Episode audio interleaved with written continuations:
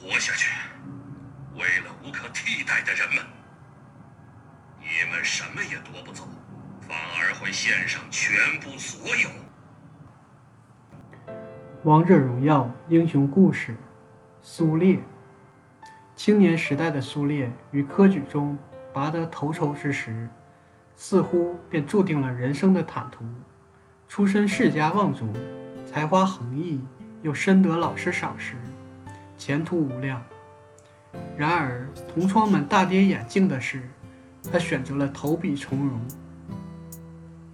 自幼生活于长安，见惯东市和西市的繁华，无数次想象来自远方的珍奇异物，如何经过漫长的丝绸之路被送到长安。一眼的异乡商人。讲述着惊心动魄、引人入胜的旅途故事。摇曳的驼铃，汗血的宝马，绿洲之上的古老城池，还有长城，守护一路繁荣的长城。遥遥看到它的屹立，就能让长途跋涉的旅人们心安。对此，心驰神往的青年放弃仕途，作为长城守卫军一员，在边塞度过十年时光。离开故乡长安的十年里，曾经握笔的手生满老茧，与意气风发的诗人饮过送别的美酒，也从沙漠中挖来瓣林花，精心栽培。他越发坚定相信，长城才是自己生命的羁绊与归宿。彼时商旅往来长城频繁，但小范围的纷争时常发生。苏烈向戍边的他国将领提议放下干戈，对方耳闻他的宽厚，信任这份诚意而欣然接受，双双去掉警备。自此，边民们可以在固定的日子举行官事互通有无。那些年的长城内外树木遍野，繁盛犹似关内，直到令他终生悔恨的不幸发生。盖着朱红印章的密令，用高高在上、不容置疑的口吻质问：官事开放乃通敌行为，命他将功赎罪。苏烈不解而愤慨，一连好几封奏章抗议，皆石沉大海。反倒催促行动的命令，道道紧逼。贪图功劳的监军急不可待，司令随从。偷袭参加官事的戈壁之民，好为平步青云邀功。苏烈策马赶去时，为时已晚。昔日繁华的市集，徒留废墟与硝烟，深深的痛苦与愧疚灼烧着心灵。尤其听闻旧日缔约的对方将领也下落不明，毫无疑问，袭击破裂了长久的信任。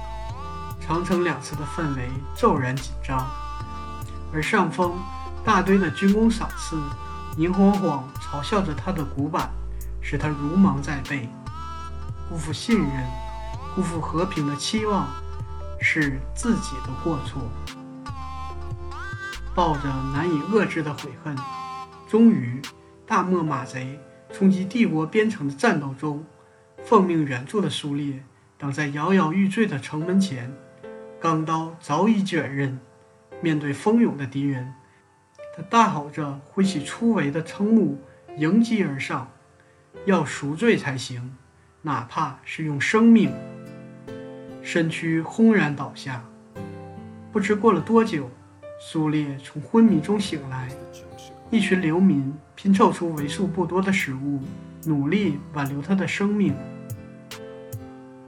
是守卫军的人吗？浑身灰扑扑的小孩，好奇心满满。长大了，我也想加入。站在长城之上，他摆出舞剑的姿势。不，你们认错了。苏烈从喉咙中艰难地挤出几个字，内心的声音在呐喊：为什么自己仍然活着？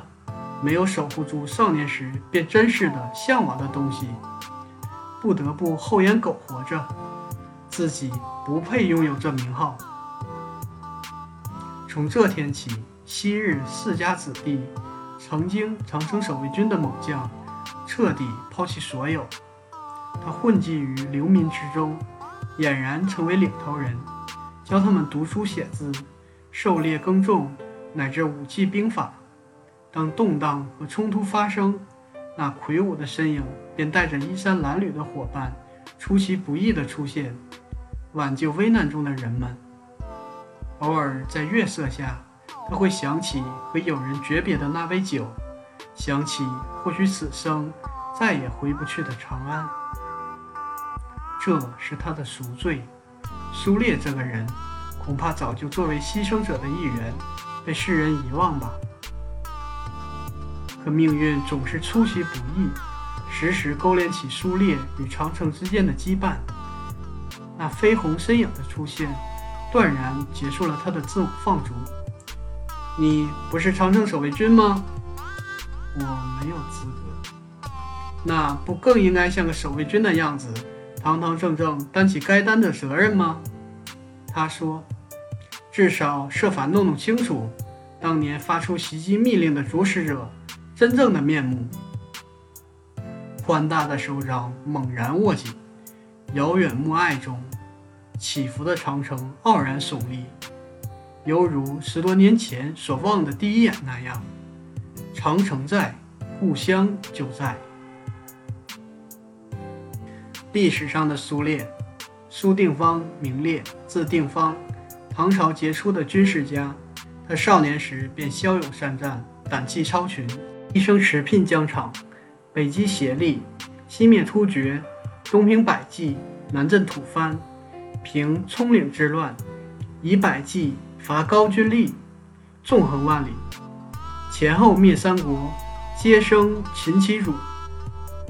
还曾以五百骑兵大败西突厥两万敌人。他以其非凡战绩和正直，为人深受唐高宗的赏识与信任。历任左骁卫大将军、左武卫大将军，封邢国公等要职。